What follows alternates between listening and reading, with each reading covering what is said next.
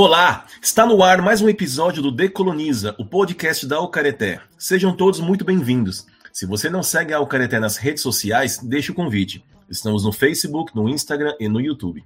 Eu sou o Henry e hoje estão comigo a Thaili, além do Alex na parte técnica.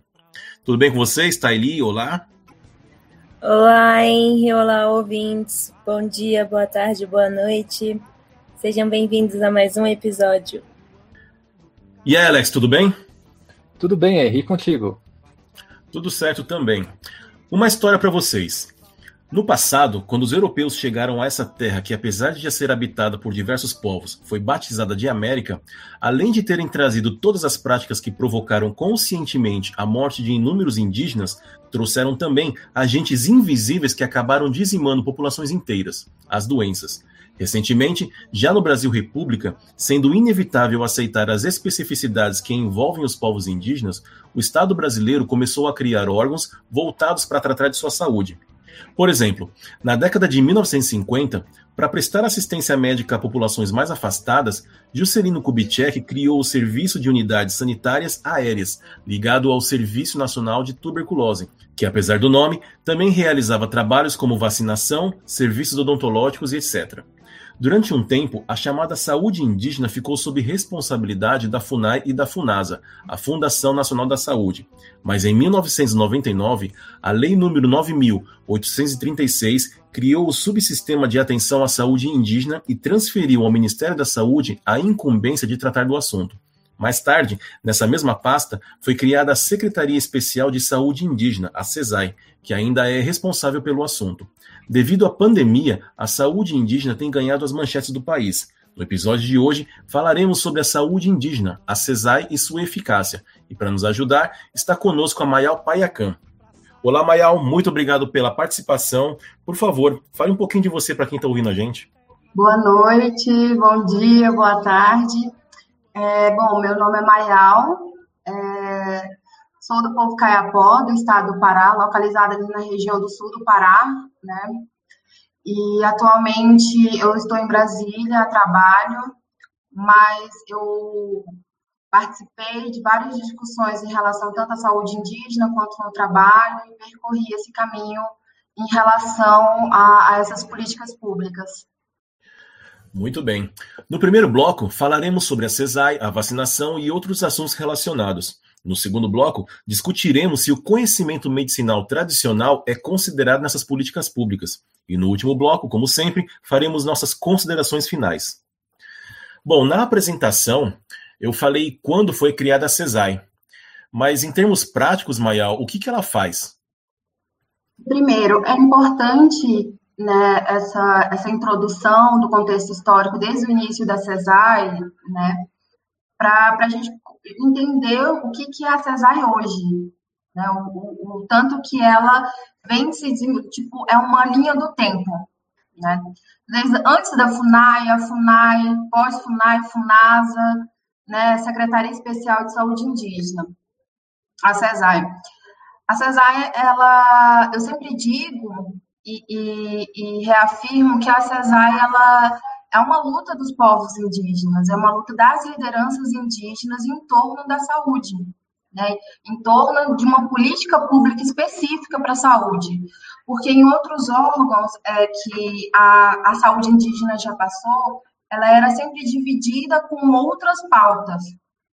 Não por, por separar a pauta de saúde, mas é, entendendo melhor é, um pouco a saúde indígena, essa necessidade de ter uma secretaria realmente né, especial para as nossas diversidades, né, para o nosso contexto, em relação à nossa cosmologia, em relação à nossa saúde, como que a gente entende né, sobre saúde indígena, para praticamente mais de 305 povos indígenas. Então, na verdade, a CESAI, ela, ela é uma construção de todas as lideranças indígenas, é, do movimento indígena, é, de pensar uma forma e qual é essa forma de atendimento, né?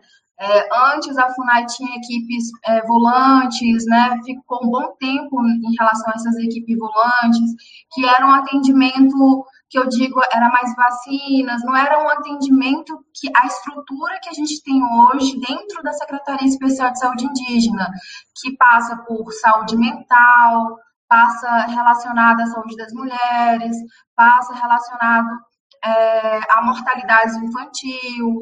Então, o contexto que hoje a gente encontra a CESAI, na verdade, na política né, pública, ela é extensa falar sobre a CESAI, é, eu, eu, acredito que é muito forte e, e, é muito. É um pensamento macro sobre essa diversidade, mas eu vou chegar no ponto de dizer que também a gente tem as nossas dificuldades em relação à efetivação dessas políticas públicas, porque temos, né? Temos a PENASP, que é a política especial para povos indígenas, em relação à estrutura, né? Que a gente tem em relação a todo o conhecimento sobre saúde e acaba, é, é, assim, e o início dessa história em relação à saúde indígena, principalmente, eu acredito que ela é, ela é muito importante. É, um, é algo que, é, no período que eu trabalhei na FUNAI, que eu passei pela FUNAI, a gente trabalhava né, a questão mais territorial, a partir do momento quando eu iniciei meu trabalho na saúde, eu tive uma concepção diferente do que é território, né? Mesmo é, entendendo, sendo indígena, pertencendo ao povo, mas eu vi que a nossa saúde está em torno desse território, né? E também em relação não só à parte do território, mas relacionado também à, à falta que a gente tem hoje, né? Em relação à saúde para povos que ainda estão tá em contexto de regularização dos seus territórios. Né? Eu acredito que é um momento importante que a gente é, pontue bem, esclareça bem o que é a CESAI hoje, porque a gente precisa lutar para incluir muitas outras questões né, dentro da, da, da, dessa política né, que a gente tem hoje acampamentos de, de indígenas, é, o exemplo Guarani, né, sendo mais, mais direto, que precisa de uma atenção especial de saúde, não é porque não tem um território demarcado que se deva negar um atendimento. Né, então, a gente tem vários contextos relacionados a isso que precisa ser discutido, né? Porque eu penso assim, a, a saúde indígena, ela virou o centro do debate em todos os lugares. Hoje, por conta da, da, da pandemia, em todos os lugares as pessoas estão discutindo sobre saúde indígena. Mas qual que é o papel realmente da CESAI? É uma pergunta importante. Qual é o papel da CESAI? Qual é a política que está valendo ali dentro ainda que precisa ser implementado? A gente não, não pode ter só um papel ali escrito muito bonito, uma política muito bonita, mas não está sendo efetivado. Né? A pandemia ela deixou muito claro e muito visível as deficiências da cesárea. Né? E eu acredito que é exatamente isso.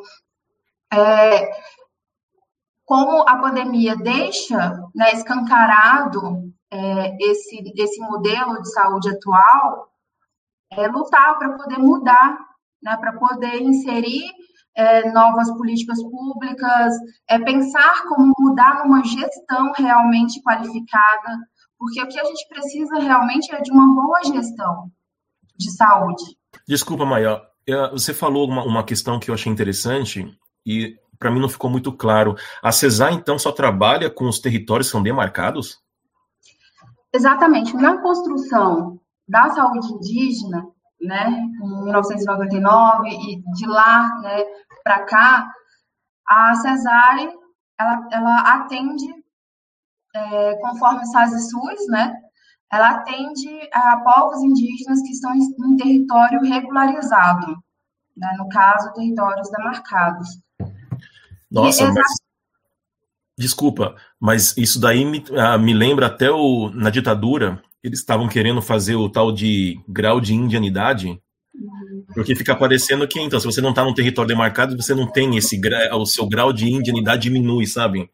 Ele, então, a, a, o, o Estado está excluindo, então, um monte de pessoas aí nessa, nesse tratamento, não é? É, exatamente. Por isso que eu digo que é importante, é, hoje em dia, não pelo fato da gente estar tá passando isso claramente, perdendo vidas, perdendo lideranças indígenas, e a partir do, desse momento discutir sobre saúde, mas a gente precisa discutir sobre saúde ano que vem, a gente precisa discutir sobre saúde, né, constantemente.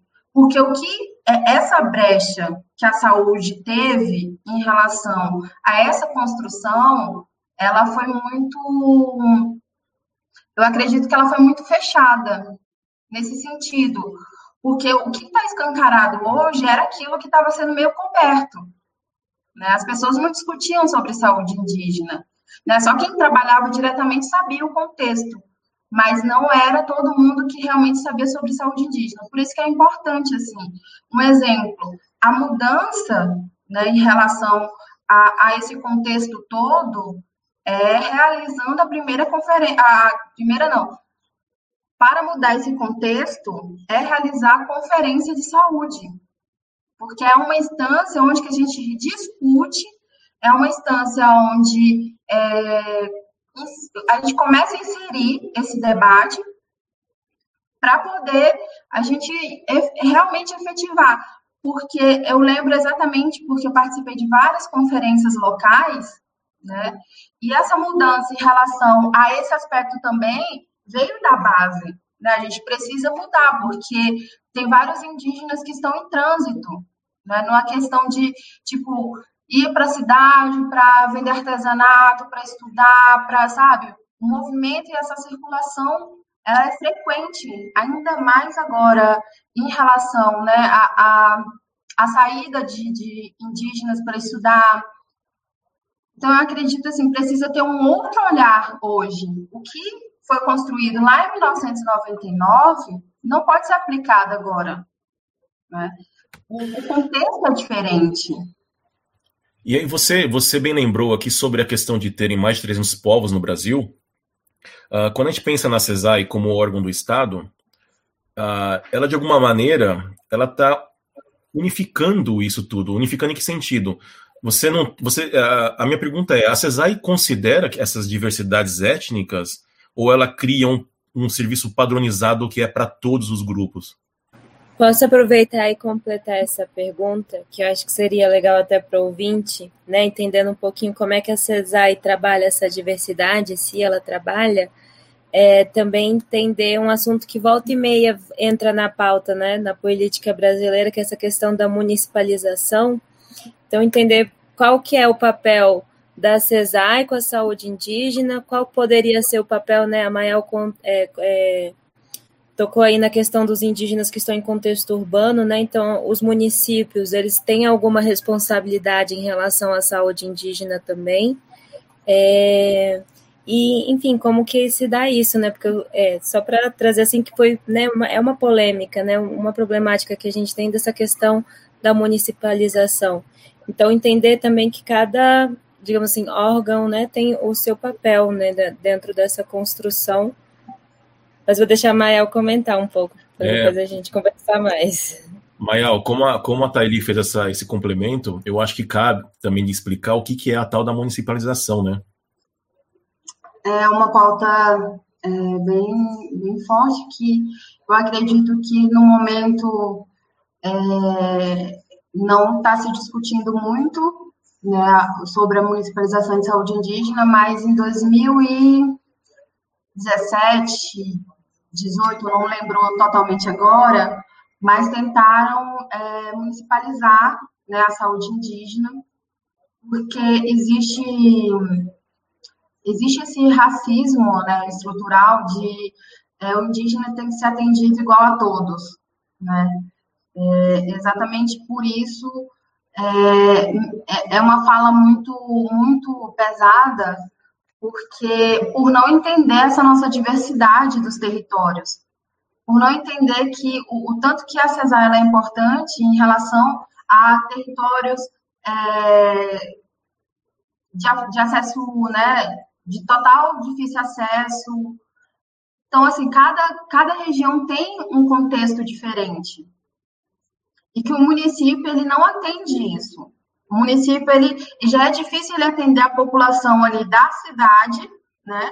Como que se atende isso?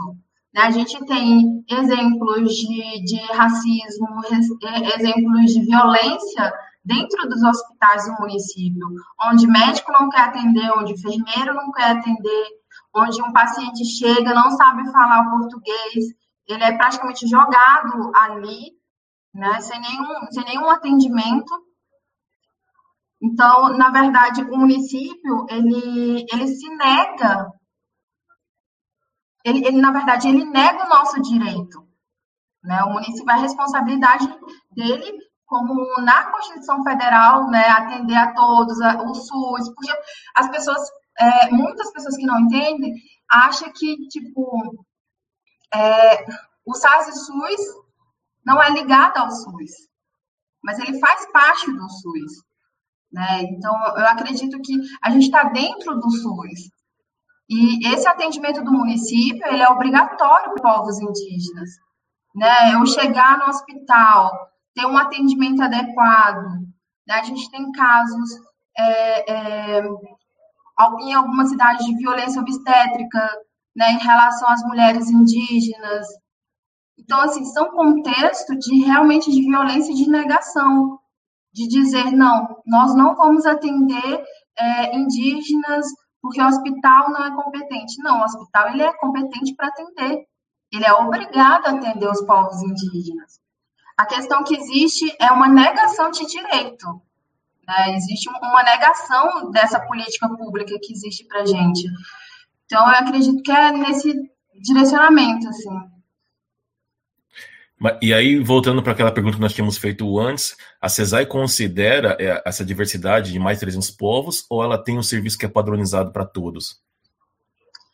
Na verdade, acaba sendo, né, tipo, no sentido, não sei se eu entendi a pergunta, mas é, direcionada aos dois, porque atende os 300, 300, mais de 300. A gente tem né, uma parte que é relacionada aos, aos isolados, né, com atendimento específico, de uma maneira em relação ao território, em relação a uma estrutura em relação a isso.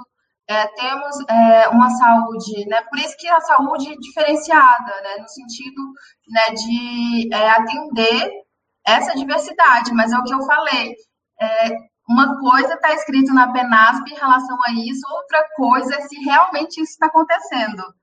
Né? Essa questão, porque hoje eu vejo assim, a maior dificuldade é, são a gestão da, dos distritos. Temos 34 distritos distribuídos né, nos territórios norte, sul, e esses 34 distritos eles são competentes para atender é, a demanda da região. Só que o que, que, o que, que eu vejo o, o, o embate nisso? Né? O embate é, nisso tudo é se o distrito realmente está fazendo essa gestão, está realmente é, fazendo uma gestão em relação à política pública de saúde indígena. Né? Hoje, a gente, o maior impasse para isso são as indicações políticas né? Que a gente luta muito tempo em relação a isso. É, por isso que sempre eu digo, é uma coisa é, ler a política, né? Outra coisa é pensar qual como que está sendo essa implementação dessa política. Sim, eu queria até aproveitar compartilhar, né, isso que a Mael trouxe, né, da, é, de ter uma equipe, principalmente, assim, vários, vários, né, principalmente agentes né, de saúde indígena, né, os próprios parentes ocupando esses espaços, mas também outras pessoas que também têm a mesma sensibilidade, é, que eu lembrei de uma vez que eu estive na aldeia, duas vezes, na verdade, conhecendo a equipe médica é, de, de pessoas que estavam passando mal e do médico ter a sensibilidade de trazer primeiro, entender que a, a, o povo queria trazer primeiro o pajé, para o pajé fazer o tratamento né, tradicional, espiritual, e depois também o próprio médico né, vindo da cidade também passou por uma limpeza com o pajé para poder fazer o atendimento. Né? Isso é uma sensibilidade que não são todas as pessoas que têm. E quando tem muitos cargos que acabam dependendo né, de, de questões políticas, acaba criando uma relação de não comprometimento, pessoas que não nem entendem essas né, especificidades que os povos têm, e, e aí também acaba gerando esses vários racismos que a Mayal foi né, trazendo para a gente em relação ao atendimento à saúde indígena. Aí eu pensei, é, não sei se eu já posso fazer esse gancho, mas talvez trazer para o contexto que a gente está agora, né? Essa questão dos racismos que tem tido nas redes, principalmente, né? Mas na, na no, nos próprios meios de comunicação, né? Na, no Mato Grosso do Sul teve jornalista que, que, que falou em relação à, à vacinação e os povos indígenas, né? Por não entenderem como funciona esse sistema, expressam né, ideias racistas em relação a isso. Esse daí é um tema importante, tá? a gente vai falar sobre ele, mas espera só um pouquinho, porque só para complementar o que a Mayal falou, porque eu pesquisei na, no site do Ministério da Saúde, né, e como ela falou dos distritos, ela acabou adiantando, eu vou falar para o nosso ouvinte que não está familiarizado com o que é isso, né? Então, ela falou distritos, mas uh, o pessoal usa muito a expressão de SEI, né, para se referir a esses distritos. Então, o que, que, são eles, né? Eu até anotei aqui, eu escrevi o, o que eu peguei no, no site. Então, estão aqui, ó. Os DICEIs são os Distritos Sanitários Especiais Indígenas, que, de acordo com o site do Ministério da Saúde, são unidades gestoras descentralizadas do subsistema de atenção à saúde indígena. Existem 34 de SEI, como a Maiel tinha falado, espalhados pelo país. E, em tese, como também está no site do Ministério da Saúde, são orientados para um espaço etnocultural, dinâmico, geográfico, populacional e administrativo bem delimitado. Estão vinculados aos de SEI também as CASAI, que são as Casas de Apoio à Saúde Indígena. E, em tese, essas, uh, esse subsistema existe justamente para tentar abarcar essas especificidades, né, que a Mayal até colocou em xeque se realmente isso acontece, e aí começa a trazer essa questão do racismo e da, da, da tal sensibilidade que a Thaí levantou. E aí vamos discutir então isso que a Thaí tinha começado a falar, desenvolve mais isso daí que você falou, Thaí, do que, que se trata exatamente isso? Bom, essa questão, né, trazendo para o contexto que estamos de pandemia e agora começando com as vacinas, né, é, entrou em debate essa questão dos povos indígenas serem ou não grupos prioritários né, nesse plano de vacinação. E não só esse debate, mas dentro desse debate, essa questão que a gente começou lá no início, falando como né, a quem a CESAI atende e a quem a CESAI não atende, da questão dos indígenas urbanos e a questão dos indígenas aldeados. Aí eu queria pedir para Mayal contar um pouquinho para gente é, como é que, né, se dá isso. Tem muita gente que tá, tem falado, né, nas redes sociais, pessoas desinformadas, preconceituosas e até mesmo na rua, que né, já pude presenciar essa questão das pessoas acharem que os povos indígenas estão roubando vacinas, né, das pessoas, né, roubando o direito de outras pessoas serem vacinadas. É um tema muito importante, porque até hoje tem muitas pessoas que acham que a atribuição da saúde indígena é da FUNAI, né, para começar, né, que acha que a FUNAI é responsável por algo da saúde indígena. Por desconhecer que existe uma secretaria, o que essa secretaria ela, ela atende, o que, que ela faz, qual que é o trabalho da, da, da CESAI. Eu acredito que o início né, é, é desconhecer totalmente né, a diversidade dos nossos povos em relação né, a território, em relação a, a, a tantas outras, né, a, a, nossa língua, como eu mencionei, já ouvi vários relatos de, de, de, de parentes dizendo né, a dificuldade de um atendimento no hospital. Né? Eu acredito que a vacina é para além da nossa imunidade, de, da nossa, em relação à nossa especificidade, ela é um direito, né? Ela é um direito que eu acredito que, ela, que, que é conquistado, assim, pelas lideranças. Não é que a gente está recebendo a vacina como prioritários, né, agora, mas é, foi uma luta realmente anterior, muito anterior a isso. Né? Foi uma luta em relação à construção da saúde, o direito à, à, à, à saúde, à política pública. E então eu acredito que é mais nesse sentido, assim. E eu vejo né, esse questionamento, por que, que vocês né, estão furando, né, entre aspas, né, a fila para receber vacina primeiro, né? Um desconhecimento total, assim, da, das pessoas, de olhar, né, de transitar na rua em algum lugar e as pessoas, todo mundo fica olhando, né, com um ar de julgamento, né, disso, desse desconhecimento total, né, de não observar que é o nosso direito, que a construção histórica dos povos indígenas, a construção histórica, né, da nossa resistência de permanecer vivos, né? Então, eu acredito que é nesse sentido, assim. É, agora, questionar aquelas pessoas que estão de fato furando fila, as pessoas não estão fazendo, né? Porque tem um monte de gente que estão vendo, estão sendo flagradas furando fila e tal. Mas relata pra gente essas experiências que vocês estão tendo de pessoas abordarem na rua para falar sobre isso. A Tairi tinha me comentado também que aconteceu com ela. Eu estou agora em Brasília esses dias, né? E eu e a Mael, para quem não sabe os ouvintes, né? A gente é próxima, somos amigas. E a gente andando na rua, a gente começou a reparar, tanto a gente andando sozinha, né, trocando conversas, é, como as pessoas começaram a abordar a gente na rua mais, essa, agora essa semana que começou a vacinação para perguntar tanto se a gente era indígena, tanto para perguntar se a gente já tinha recebido a vacina. É, enfim, são questões assim que normalmente as pessoas não, não fazem isso, né? Ninguém anda por aí perguntando para o outro se você já recebeu a vacina ou não. E aqui em Brasília, no caso, né, é, as pessoas também não abordam só porque somos indígenas. Por exemplo, no Mato Grosso do Sul, a situação já é um pouco mais diferente né, a questão do, do, racismo, né, ela é muito mais forte presente na, no contexto urbano.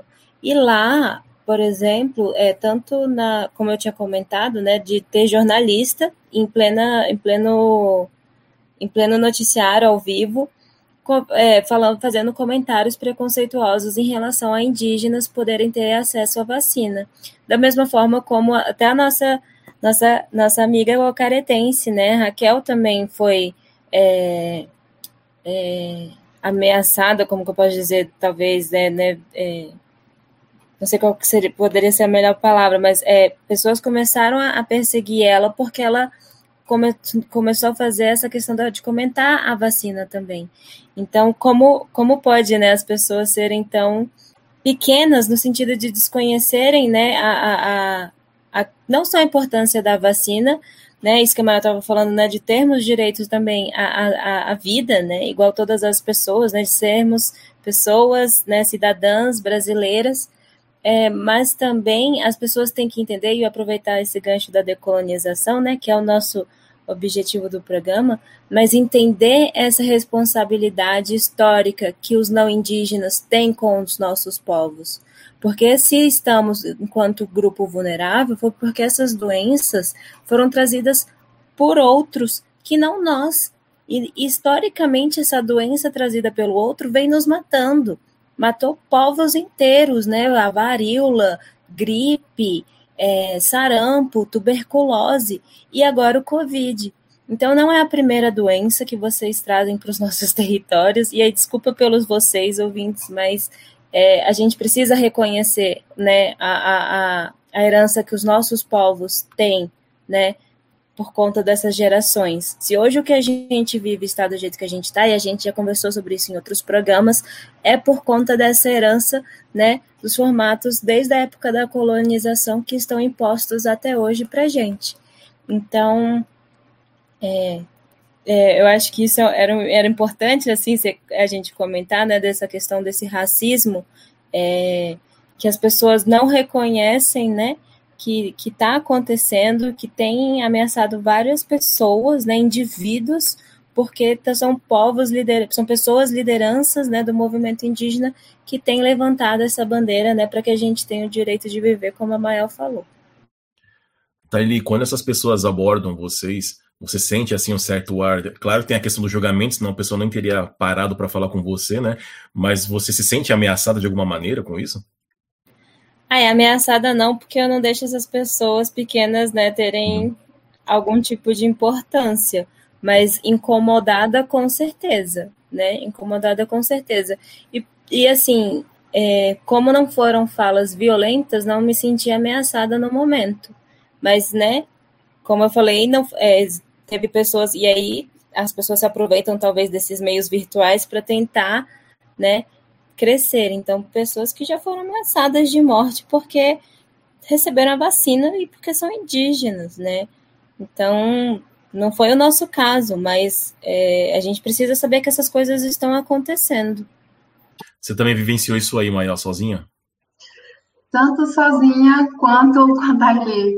É, a partir do momento, né, como ela relatou bem, é, essa é exatamente isso de não não me sentir nem menor, não me sentir, sabe, nenhum momento, mas quando é, foi algo que foi observado, né, de tipo, você está percebendo que as pessoas estão olhando muito para a gente, ou estão falando, ou chegam, abordam, dentro de um supermercado, a pessoa, sabe, meio que ironizando, ou algo nesse sentido, e, e tendo essas observações, né, tanto sozinha como é, já foi abordada, né, tipo, você já, você é índia, já tomou vacina, né, mas também em relação a isso, e foi uma, uma observação nesse sentido, porque, assim, eu já estou um tempo aqui em Brasília, já fui, já voltei, e mesmo numa época de acampamento terra livre, é, que a gente transitava, né, a gente transita aqui por Brasília,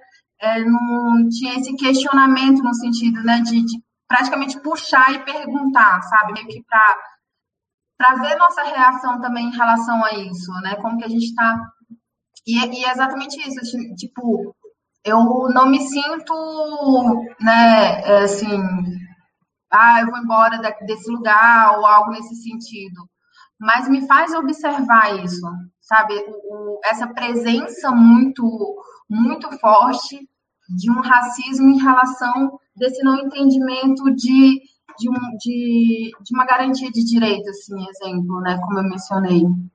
Então, é algo absurdo, assim, né, a pessoa não entender, como a Thaili mesmo mencionou, o nosso contexto histórico.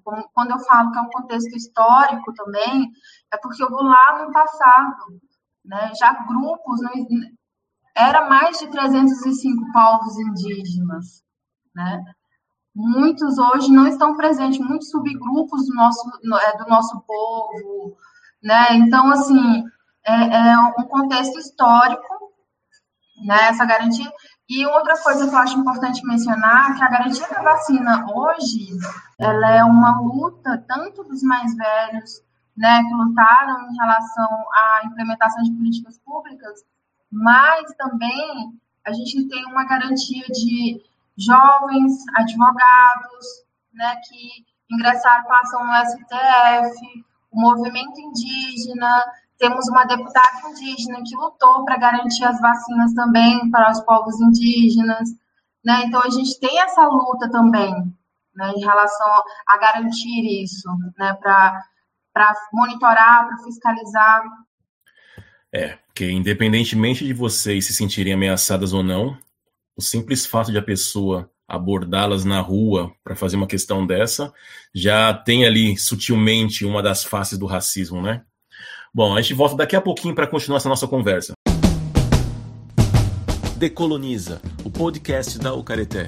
Bate-papo com uma boa pitada decolonial sobre os povos tradicionais, culturas, racismos e muito mais. Bom, ficou claro que é inegável que a existência de órgãos voltados à saúde indígena é muito importante. Esse é um ponto. Por outro lado, cada população indígena, cada etnia, tem seu próprio saber medicinal. Então, será que esses órgãos estão sendo colonizadores? Vamos discutir um pouco sobre isso nesse segundo bloco. Um tempo atrás, eu fiz um curso na Unifesp de extensão e a gente sabe que a Unifesp é muito bem conceituada nos cursos de, de saúde, né? O curso de medicina na Unifesp é sempre muito bem avaliado. E eu não sei que tipo de vínculo tem, mas naquele tempo a Unifesp e a Casai tinham algum tipo de relacionamento. E aí, tanto que neste curso que eu fiz, uma das aulas, quem deu foi uma professora, que é médica, que trabalhava junto com eles. Né? E ela tinha dito que no posto médico de saúde dentro de aldeia, os médicos são obrigados a terem o diálogo com os pajés. Então, por exemplo, ela mencionou, infelizmente minha memória é péssima, não lembro o nome da professora, mas ela mencionou que se, um, um, se alguma pessoa da aldeia vai diretamente para ela, ela pergunta antes se o pajé já falou com ela, ela tem uma relação direta, constante com, com o pajé para poder tratá-la, né? Ela, ela não faz nenhum diagnóstico sem o pajé ter feito alguma coisa antes. Então, uh, eu pergunto para vocês: essa é uma realidade do país todo? Vocês adiantaram um pouco no começo, falando que nem sempre acontece, né? Mas vocês acham que esses órgãos respeitam e dialogam com, com esses saberes? É, na verdade, eu acredito que é uma resistência né, da nossa cultura, dos nossos conhecimentos tradicionais, que, e é exatamente por isso que a, hoje a gente tem pajés, é, parteiras, rezadeiras, é por uma resistência, não pelo fato de um sistema respeitar, que eu acredito que esse sistema não respeita, mas é uma resistência nossa, né, de colocar um exemplo, vários é, territórios que eu já visitei, exatamente isso, né, você é técnico, você está ali, você tem que respeitar o, o, o cacique da aldeia, você tem que respeitar o pajé da aldeia. Então, na verdade, eu acho que começa é, no, no, meu ponto de vista, começa esse respeito, né, de da gente reafirmando, da gente estar ali, né, brigando por esse espaço, não é? Porque também eu vejo que não não existe assim em alguns lugares é, os técnicos, as pessoas que vão, sentem essa dificuldade, né? Mas aí é, eu, eu acho que é, é um exemplo no nosso território, todas as pessoas que vão trabalhar têm que entender, né, um pouco a língua, tem que entender é, como que conversa, assim, como que direciona, como que... Então, a partir daí, é, começa a existir uma relação, né, começa a existir esse contato, assim, e eu acredito que o primeiro momento é esse, assim, mas a gente também observa né, de profissionais que não respeitam. Né? Da mesma forma que tem profissionais, porque a gente, a gente não pode também falar que tudo né, nesse sistema é bom ou está respeitando. Na verdade, é algo que a gente sempre coloca, que a gente sempre mantém isso. Né? Um exemplo agora, é, diante né, disso tudo, é, tomar remédios do mato, né, tomar os nossos remédios, é, não foi uma coisa que é, foi colocado pelos técnicos, ah, toma um remédio de vocês, né? Foi algo nosso, né? Tipo, eu tomo até hoje todos os, os, remédios que minha mãe faz, as raízes, tudo isso, porque é nosso isso, né? É o nosso conhecimento, né? É dessa forma que me protejo. Então, eu acredito que é nesse sentido, assim. Então, a gente é, tem esse olhar, né, de eu respeitar os nossos conhecimentos, né? É tomar os nossos remédios, os nossos banhos, o tanto que isso é necessário, sabe? É, é, para a vida. Então, eu cresci, né? Tendo, né? Esse essa transmissão de conhecimento, né? Minha mãe passa isso, minha família passa isso, na, na... o meu tio é pajé de uma aldeia, então todos os, os, os sintomas que a gente tem, ou algo assim, ele já tem uma resposta, ele já tem uma planta, ele já tem. Então, eu acredito que começa um respeito, né? A gente impõe isso, é nossa cultura, né? Só que, apesar disso tudo, a, esse sistema, né, desse conhecimento ocidental, ele impõe, né, em muitos lugares, né, de até mesmo abandonar, até mesmo, né, de, de não utilizar, né? Eu acredito, dá mais não só é, certos profissionais, mas também hoje com a entrada muito grande de evangélicos dentro do território.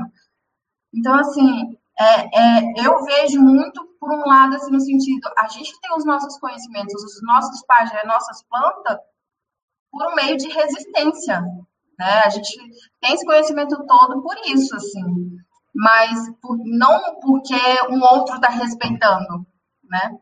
Mas é porque a gente né, tá tomando nosso remédio, tá, tá utilizando nossas plantas e acaba, acaba assim, a gente colocando isso, né, em primeiro lugar, né, a gente tem que conversar com o pajé, a gente tem que, em alguns distritos, é, isso funciona, isso funciona em diálogo, mas não são todos, né, tem que deixar claro que não, não são todos que têm esse diálogo, né, então eu acredito que é uma luta do, assim, nossa em relação a isso, em relação a estar nesse, nesse espaço, né, inserindo os pajés, as nossas, até um, uma coisa que, pensando agora que, que é, um, é algo que eu sempre mencionei, que um exemplo é as parteiras, né, as parteiras nas aldeias, é, após essa questão do, né, de, de retirar para fazer os exames de pré-natal, de fazer todos os exames,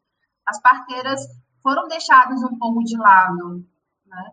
E aí, após esse momento das mulheres sofrer violência dentro dos hospitais, no sentido de violência obstétricas, né, de injeções, de, enfim, de tantos tratamentos, é, acaba retornando de novo, né? Tipo, eu prefiro ter dentro da aldeia, eu prefiro. Então, assim, existe esses dois lados que eu acredito que precisa de um diálogo, assim, né? Precisa dessa conexão, assim, né? Utilizar os dois meios, que eu sempre observo, assim, sabe? É, aproveitar e comentar também que a Maia falou, né, que essa, se a gente tem, né, se, se tem locais que hoje conseguem esse respeito muito por conta da resistência, né? E lembrando do processo de resistência da CESAI também, eu lembrei de vários parentes que estão aí resistindo também dentro desse sistema, né? Tentando trazer a saúde, a sua saúde tradicional para para os atendimentos, né, dentro de hospitais, assim, aí eu queria trazer como exemplo, né, o, o centro de atendimento, e agora fugiu o nome, eu posso até aqui procurar para trazer, mas do povo do, do João, é, do João Paulo, é um indígena tucano, que ele abriu como se fosse um ambulatório de saúde tradicional, né, para que indígenas em Manaus possam ir lá né, a se atender com pajés, ter um atendimento né, com, com outros, outros médicos, né, é, médico da, tradicional.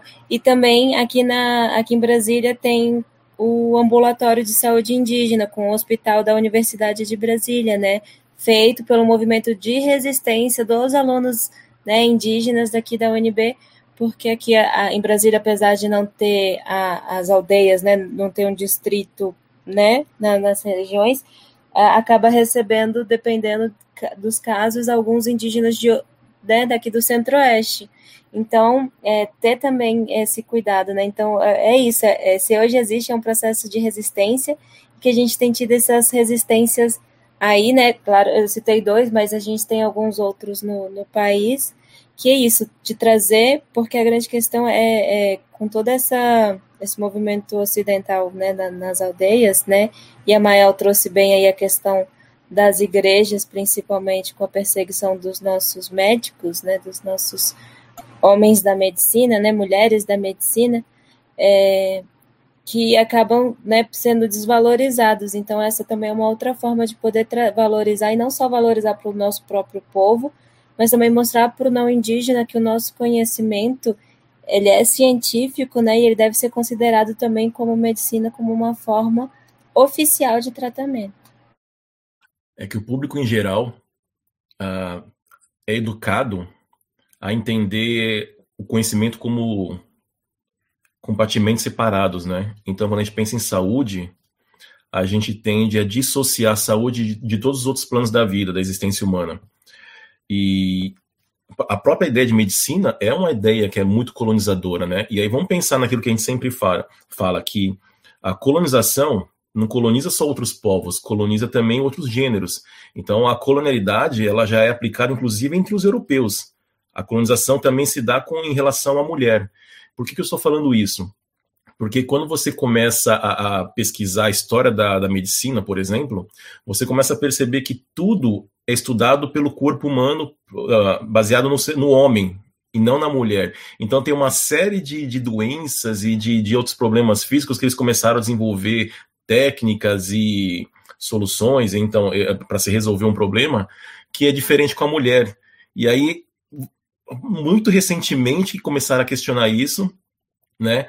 Para começar a colocar em xeque que certos tratamentos não dão certo para a mulher, porque foram, foram testados em corpos de homem. Então, isso já começa na, na, na, própria ideia de medicina ocidental. E aí, trazendo isso, quando se depara pra, com outros contextos, as pessoas precisam entender que a necessidade de uma saúde diferenciada se dá também pelo meio legal, que é a própria Constituição garantindo o direito cultural desses povos, né, étnico-cultural desses povos, mas também ah, por outro lado, a necessidade de se entender que para esses outros povos, saúde não está separada de espiritualidade, por exemplo. Então, um xamã não é um líder espiritual, um pajé, não é um líder espiritual que está lá. Esse conhecimento todo agregado é o que constrói, o que mantém a própria cultura, né? Então, você não pode cuidar, cuidar do corpo dando, sei lá, uma aspirina, ignorando que por trás daquela mazela que a, que a aspirina se pre pretende curar, existem outros fatores que para aquela cultura são imprescindíveis para como, como, como identidade cultural mesmo, né? Sim, eu acredito que é que é exatamente isso, assim, tipo, é, a gente vem no, no, na verdade, a gente está nessa, nessa construção, né, de, de direitos cada vez mais mudando e eu, eu sempre penso nisso no sentido de eu sempre penso na luta dos antigos, né, dos, dos mais velhos, para a gente chegar até hoje aqui nesse contexto né, de direitos em relação à saúde, a resistência em relação aos, aos nossos conhecimentos tradicionais, né, mesmo com essa com, com esse na verdade a gente parece que está cada vez mais, né, nosso território está cada vez mais, né, a cidade está che chegando cada vez mais perto do nosso território, né, e, e a partir disso é, a entrada de não indígenas, a entrada de. E isso é, me, faz pensar muito nessa resistência, sabe? Principalmente como jovem, né? Porque é, como garantir isso para as futuras gerações, né? Como a gente garante esse conhecimento nosso tradicional, né? De, de ervas, nosso conhecimento, né? Em relação a tudo isso para as futuras gerações, né? Continuar nessa resistência, porque a gente está é, tá resistindo dentro do sistema, né? A gente, na, na, na questão de garantir, de implementar dos nossos direitos em relação à saúde, em relação ao território, então, eu acredito que é nesse sentido também, assim, sabe, de, de, de pensar, assim, é, que hoje, né, a gente está numa geração diferente, né? Muitos mais velhos ou partiram ou estão muito cansados para poder estar tá indo frequentemente na cidade. E a nossa responsabilidade de garantir isso, sabe? Eu, eu penso muito dessa forma, assim, de, de em relação, porque, como você falou, a saúde, né, ela não é algo separado. Falar de saúde indígena não é estar tá falando é, de saúde da mulher ou, ou, dividir por, né, por pasta. É algo né, completo, é a mesma coisa assim. Falar de território é falar de saúde.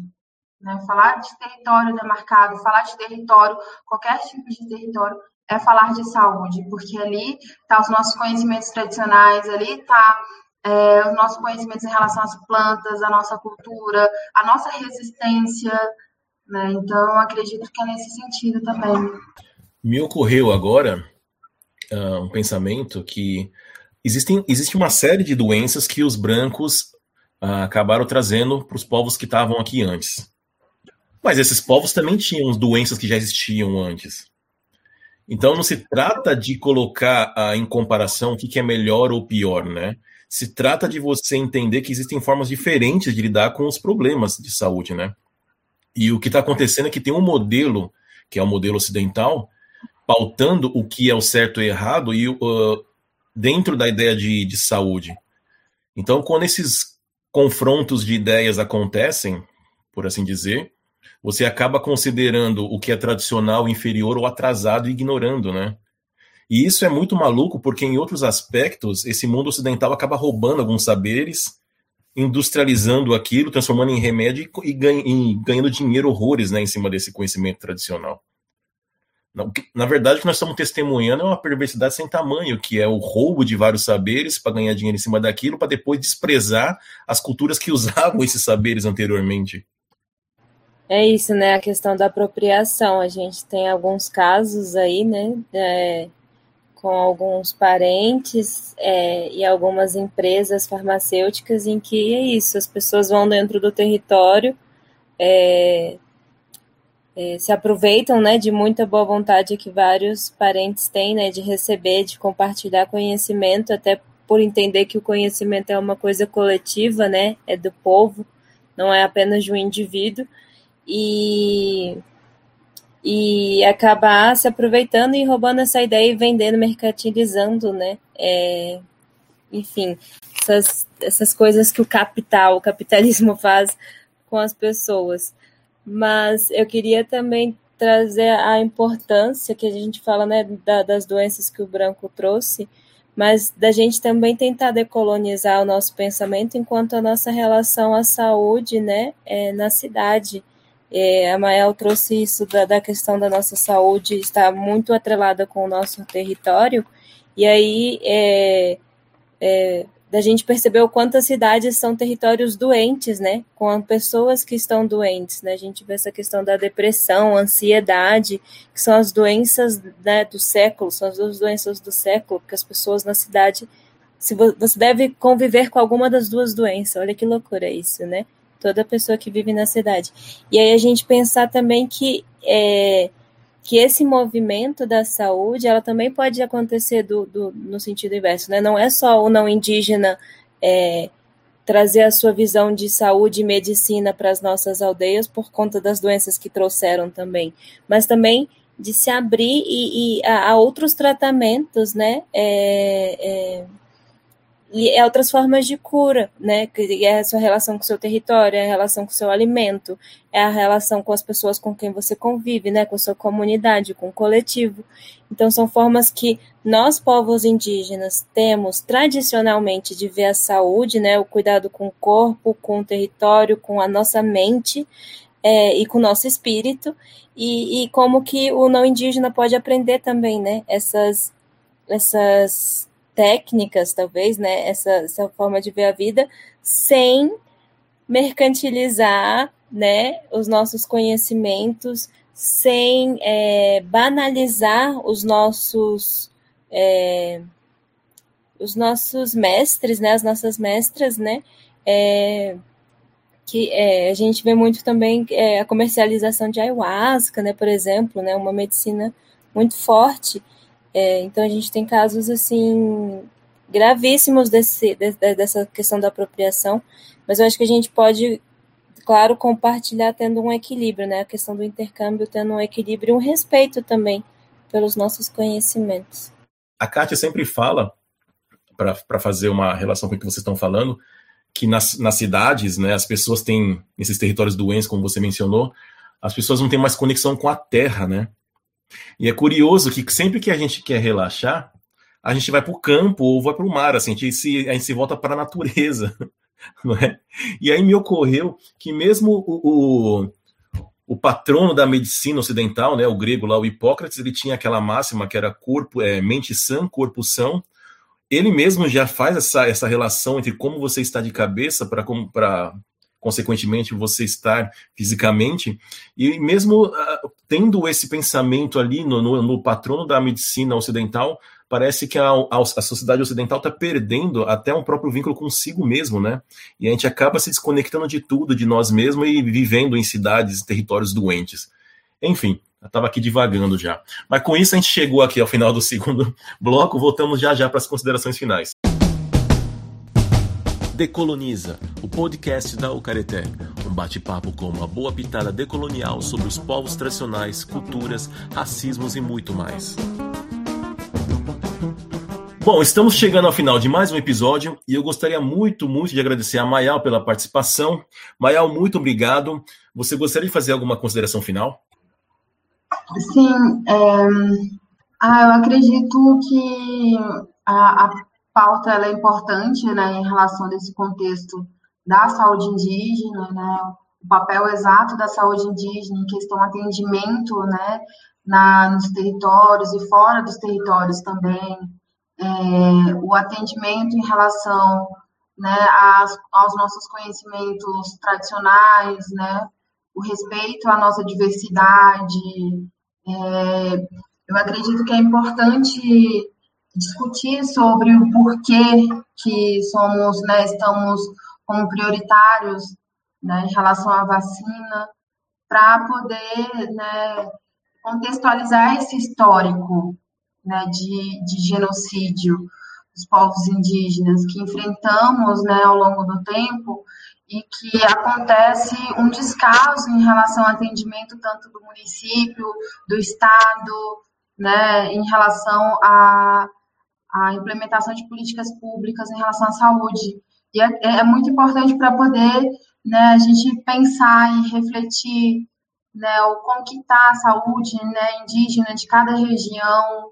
A gente tem é, um, uma equipe de saúde né, de, de, que atende, que é em relação a as equipes, né, a maioria das equipes com, com indígenas, e então eu acredito que especialmente né, para os parentes indígenas, de tipo, para a gente refletir, né, qual é a mudança que a gente quer na saúde indígena, né? O que, que a gente quer avançar na saúde indígena? Porque a pandemia ela veio escancarando as deficiências disso, né? Escancarando não é algo que está ocorrendo agora, não é uma negação de direito da, da CESAI, do município e do estado que está acontecendo agora. Isso já acontece há muito tempo, né? O que a gente está discutindo já acontece há bastante tempo e realmente eu acredito que é um momento para discutir isso. Porque se a gente tivesse discutido todas essas pautas anteriores, né, à, à pandemia, a gente tinha uma estrutura, né? A gente não tinha perdido tantas vidas. Porque o que faltou realmente foi uma estrutura, né? Foram uma equipe é, é, realmente organizada para fazer teste, para fazer atendimento, para fazer. A gente não tinha um básico, que é o atendimento da CESAI. E a gente vai, vai pedir para o município que não atende praticamente, né, se nega esse direito. Então, na verdade, assim, eu fico bem revoltada porque é, essa negação de direito né, tinha como evitar. Né? A gente perdeu muitas vidas por, por conta dessa negação. E, e, quando me falam assim, tipo, quando eu penso em relação a várias vidas, o Estado tem culpa disso. Né? Se muitos parentes se foram, foi por culpa de uma negação de direito, de uma estrutura mínima. O que faltou para Cesar foi uma estrutura, não tinha. Né? E isso foi construindo de acordo com o tempo e as demandas para poder atender. E até hoje eu acredito que não tenha. Então, assim, é, perdemos muitas vidas por, por, uma, por uma negação, por não observar né, o que estava acontecendo anteriormente em relação a isso. E tantas vidas, sabe, de não ter um, um, um diálogo com o município, com o Estado, para ter, é, como que é o nome? É, não é polo, mas tipo, para ter tanto o polo base equipado, para ter um, um, uma base de atendimento ali dentro do território ou fora do território, para ter um monitoramento de entrada e saída de indígenas testando.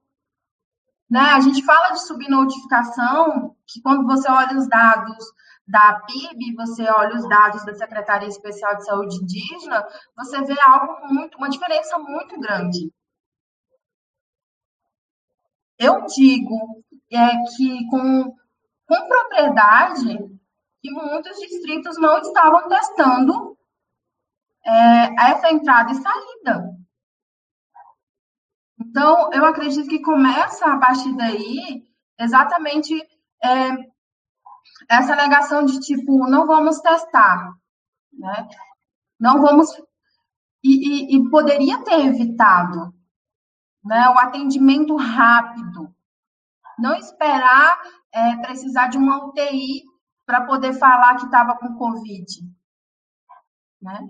A partir do momento que você faz o teste, você faz um monitoramento, você tem a chance de você é, pensar em, em um atendimento. Agora, a partir do momento que você já está precisando de uma UTI, é muito difícil.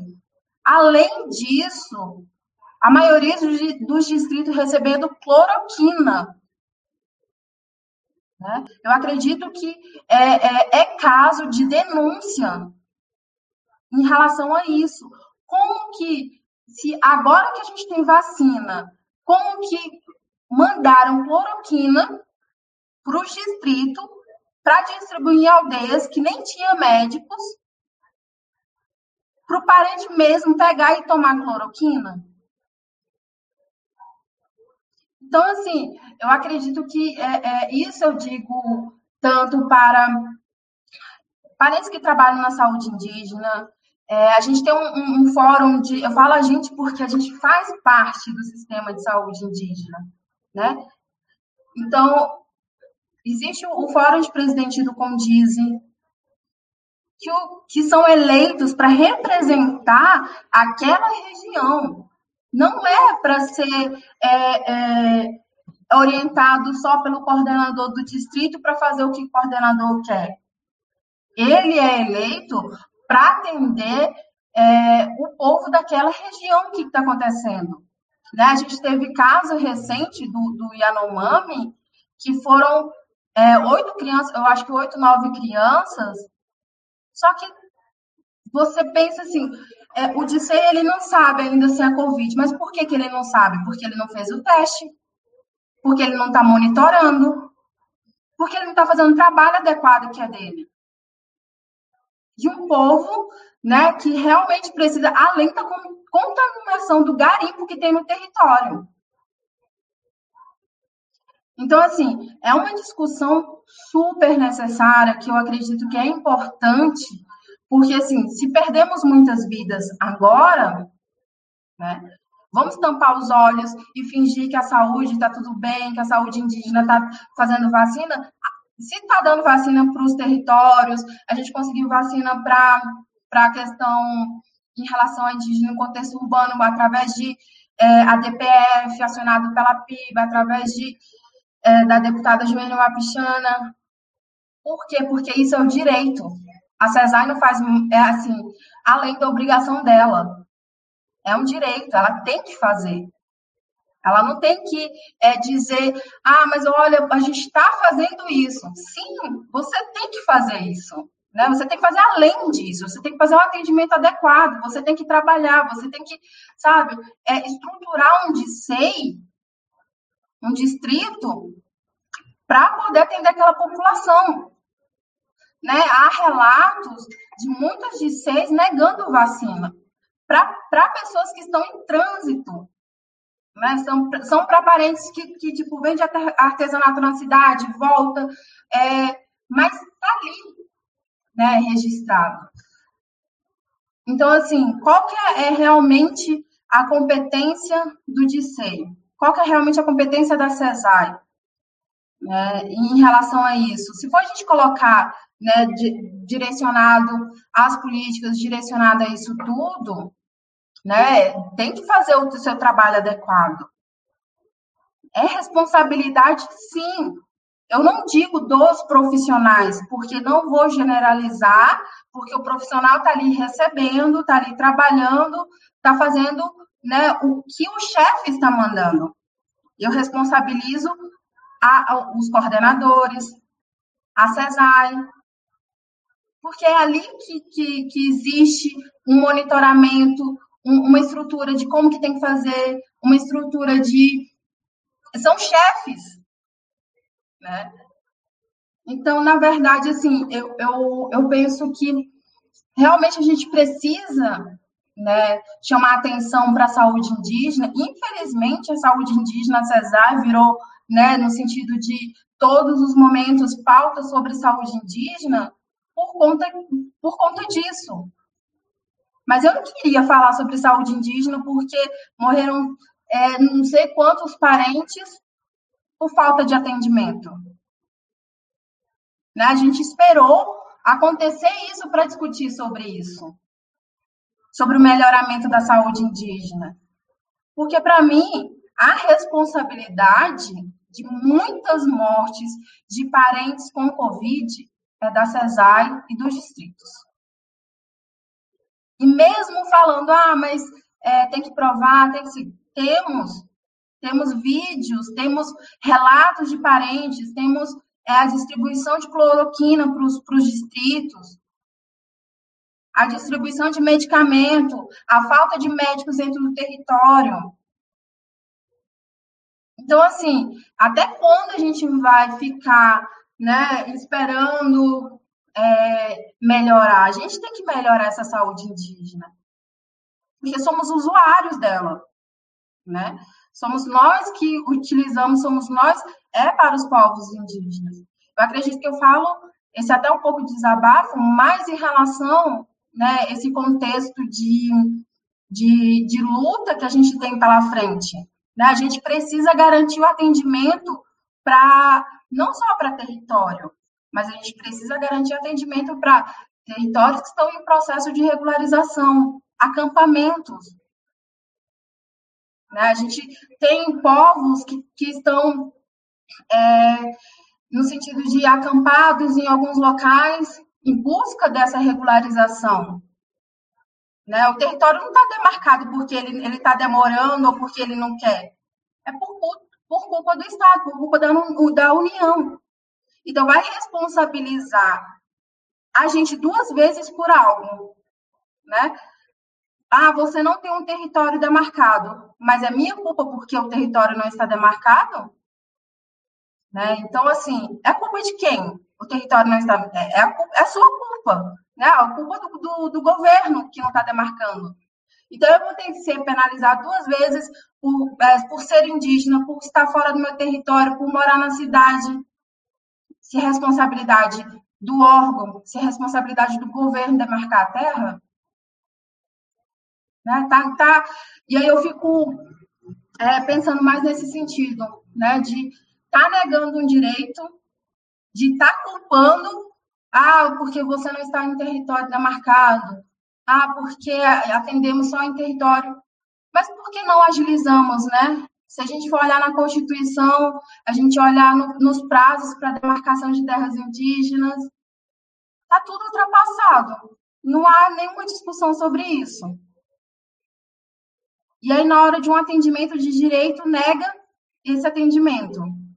Né? Então, eu acredito assim que a CESAI não faz mais que a obrigação dela, né, de, de realmente lutar por uma vacina, de estar indo nos territórios é, é, fazer esse trabalho, mas para além disso, é realmente estruturar os distritos com coordenadores competentes sem indicações políticas, porque temos coordenadores que não sabem nada sobre saúde indígena, que está lá porque o padrinho é um político. Né? Então, assim, a gente precisa realmente né, trabalhar a saúde, é vida. Ela não é um cargo do Detran, que vai ser indicado qualquer pessoa para ficar ali. Ela está tratando de vidas. E exatamente isso, por muitos anos, está é, é, adiando essas discussões sobre saúde indígena, é o que a gente viu, o que a gente presenciou. A gente não precisava ter presenciado isso. A gente precisava de mudança. Né? A gente precisa né, de uma política séria sobre saúde. Realmente a implementação do que é saúde. Não ir lá só para falar que inaugurou um posto de saúde. A gente precisa respeitar nossos conhecimentos tradicionais, como a gente mencionou aqui, que tem na política. A gente precisa é, está monitorando, a, porque a, a, saúde indígena, ela percorre por tudo, não tem como falar de território, não tem como falar de povos indígenas, não, tem, não falar de saúde. Porque a invasão de garimpeiros dentro do território afeta a saúde. A contaminação por mercúrio afeta principalmente crianças e mulheres indígenas, né? Então, assim, a, a, até quando a gente vai esperar uma mudança? Até quando a gente vai esperar? Né? Na verdade, a gente já esperou uma mudança e aconteceu o que aconteceu com vários parentes. né?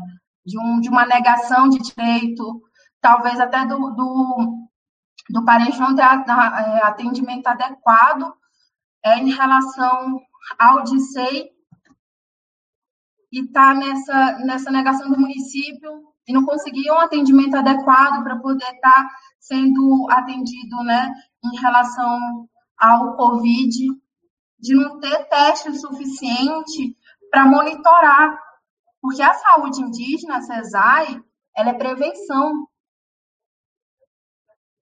E como que a saúde indígena não fez nem a prevenção e o monitoramento disso? Né, é, dos casos. Então, assim, eu, eu fico bastante indignada por, por a gente estar tá passando por uma situação e ainda a gente receber né, é, esse pensamento assim de que é, ah, porque a saúde indígena está fazendo trabalho, ou talvez, né, ou a gente fala alguma coisa da saúde indígena, alguns protetores, né, que estão nesses cargos, ah, porque está falando mal da saúde indígena. Eu, em nenhum momento, falei algo, né, no sentido que, que no sentido mal, mas no sentido de a gente tem um direito. A gente conquistou um direito que está na Constituição, está nas convenções, sobre o direito à saúde, sobre direito humano. Não é uma, um achismo de que, ah, não está fazendo, porque tem que fazer. É obrigação do Estado, da União, dos municípios estar fazendo o seu trabalho. Acho, acho que a gente, como cidadão, a gente precisa realmente sair né, de, de publicações ou de algo nesse sentido e realmente exigir a, a órgão competente a efetivar o trabalho que tem que ser feito. A Secretaria Especial de Saúde Indígena, ela não foi dada, ela foi uma conquista dos povos indígenas, e aí ela foi conquista de até lideranças que já se foram, que lutaram para a saúde indígena. E aí eu, eu fico pensando nisso, né? Tipo, agora ela é dominada por cargos políticos que não lutaram para a saúde indígena, que não estavam presentes para falar assim, vamos lutar, vamos implementar, vamos fazer isso. E aí agora querem ser chefes, querem cargos, enquanto nossa população, enquanto quem está nos territórios ou quem está em processo de regularização está sofrendo, não tem nenhum atendimento básico, né? não tem nenhum equipamento. É, tem vários distritos que equipe precisam né, de equipamento para estar tá entrando no território, não tem. Então, que saúde indígena é essa? E que saúde indígena que a gente quer para o nosso futuro também? Né? A gente passou por momentos que tentaram é, municipalizar, tentaram é, destruir a saúde indígena, tentaram retirar toda é, a parte né, de estrutura, de orçamento, de tantas. É, tentaram tirar praticamente o braço, a perna, todo o corpo né, construído, que foi a, a, cesárea, tentaram destruir. E quem é, lutou para deixar a saúde indígena funcionando foram os povos indígenas foram lideranças indígenas constantemente aqui em Brasília lutando para garantir isso.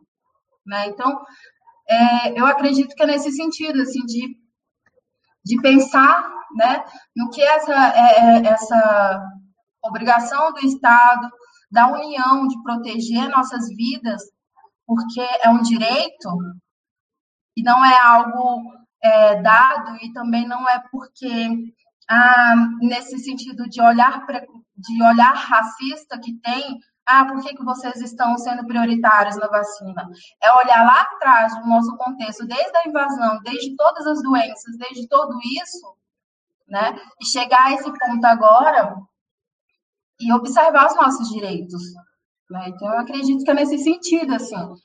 Eu, eu fico pensando muito nisso, assim, sabe? De, de realmente é, até quando a gente vai estar tá, é, passando por essas situações com uma saúde indígena deficiente, com uma saúde indígena, às vezes, né, não atendendo todo o território. E aí eu fico pensando até quando a gente vai estar tá vivendo isso. Né? A, gente, a gente passou na pele, a gente passou por momentos muito difíceis agora. E assim, eu acho, eu acho que é isso, assim, pensar, né, como a gente começa a lutar a partir disso, né, por uma garantia. Porque é, eu acredito, assim, como a, relembrar todo o histórico, relembrar todos os momentos é muito difícil. É muito difícil porque você imaginar que tem um, um, atendimento, né, uma construção de saúde indígena para povos indígenas, e isso negar atendimento e acabar é, partindo um parente por conta dessa negação de direitos. Né? Se a gente colocar todas as, todas a, a, as pessoas, né, todos os parentes que se foram dentro, né, nesse contexto pandêmico, né, é um, é um genocídio, é um genocídio contra os povos indígenas, onde a gente precisa denunciar isso e não se calar para isso. Né? A gente, de, de não, tipo, uma, é, eu, eu fico imaginando, assim, que viver e ver o que aconteceu e sentir na pele o que aconteceu e imaginar que em outros territórios foi muito difícil, foi muito pior. Né? E eu acredito que é nesse sentido, assim, um alerta realmente do, de que assim, a gente é, falar de políticas da, da, da saúde indígena, mas é uma coisa o que está escrito no papel. É outra coisa é o que está sendo implementado nos territórios e fora dele. E é pensar a partir daí, né? Qual que é a mudança que a gente quer para uma saúde de qualidade para povos indígenas, né? A gente tem um dos maiores índices de suicídio né, em relação a alguns territórios, em relação a, a povos indígenas, né? O que está fazendo? O que, que é, qual que é o trabalho da saúde mental? Né? Qual que é o trabalho em relação às mortalidades infantil? Qual que é o trabalho em relação à pauta das mulheres indígenas? É, já escutei vários relatos de mulheres indígenas, né? É, em relação a esse sofrimento de estar tá indo para o hospital, de, sabe, tantas, tantas, tantas coisas, e o que está sendo feito, né? Não é uma questão de ah, o que, que vocês estão fazendo, mas é uma questão de o que, que vocês realmente estão implementando é, da política da saúde indígena, né? Como eu falei, é, é um direito, né? Se todo cidadão pegasse e, e, e fosse lá e falasse, pessoal, isso daqui é meu, dinheiro, meu direito, eu tenho que ser atendido. Né? Então, eu acredito que é nesse sentido, assim, sabe, de, de pensar, de agir, né, de exigir um atendimento adequado. Nos hospitais, a gente tem que ter nossos intérpretes, eu digo mais da, da, nossa região, assim, em relação a isso, né? E o que está sendo feito? Né? Como que está se dando esse atendimento? Então, eu acredito que é um momento, é, após isso, né, a gente não pode ainda sair, ir para a rua, para a gente poder, né, expressar tudo isso, mas a gente tem que exigir realmente uma saúde de qualidade para nossos parentes que estão no território e fora do território, em contexto de regularização é, de, de, território, porque é o que eu falei, é, ah, o seu território não está demarcado, mas por que, que não está demarcado, né? Estamos lutando para demarcar. Então, a responsabilidade né, do órgão competente em relação a isso e solucionar isso também. Então, não adianta só falar, né? Então, é isso. É, o, nós estamos testemunhando, parece ser a potencialização do descaso histórico né, em, em relação aos direitos dos povos indígenas. E pelo atual cenário, nada indica que vai melhorar, né? Infelizmente. Taili, quer fazer algum comentário final? Não, apenas agradecer a presença da Mayal, ter topado esse convite. Como vocês puderam ouvir, é um assunto muito complexo, né? Tem tem muitas possibilidades de desdobramento, desde como funciona o sistema, desde a forma do atendimento, desde as diversas né, formas de ver a questão da saúde, a questão da medicina, cuidado né, do corpo, do território, é, que, se, que vão se relacionando. Então, eu acho que esse, na verdade, essa nossa conversa é mais um grande pontapé, né? Uma pontinha no iceberg, assim, da complexidade que é esse tema, que está em pauta por conta também dessa questão da pandemia, mas como a Mayal falou, né, é, precisa urgentemente de uma modificação. E, e apesar de nós, enquanto indígenas, sermos os, os principais agentes, né, atores dessa mudança, a, a gente ainda precisa da, da parceria também da, da, dos não indígenas, né? É porque é uma luta nossa, mas é uma luta de todos nós, quando a gente principalmente relaciona a saúde com o território. E, e que, infelizmente, né, é, estamos ainda é, fadados a indicações políticas, e como vocês podem ver, o contexto político, né, o governo não é o o mais favorito, né, o, o mais favorável a questões indígenas. Então, é isso, agradecer. É, nós só resvalamos no assunto, né? Com certeza há muito mais para falar, mas por hoje é só. Obrigado, Taili e Alex. Muito obrigado aos ouvintes pela companhia. Procurem a Careté no Facebook, no Instagram e no YouTube. Até o próximo episódio. Beijos e abraços caretenses. Tchau.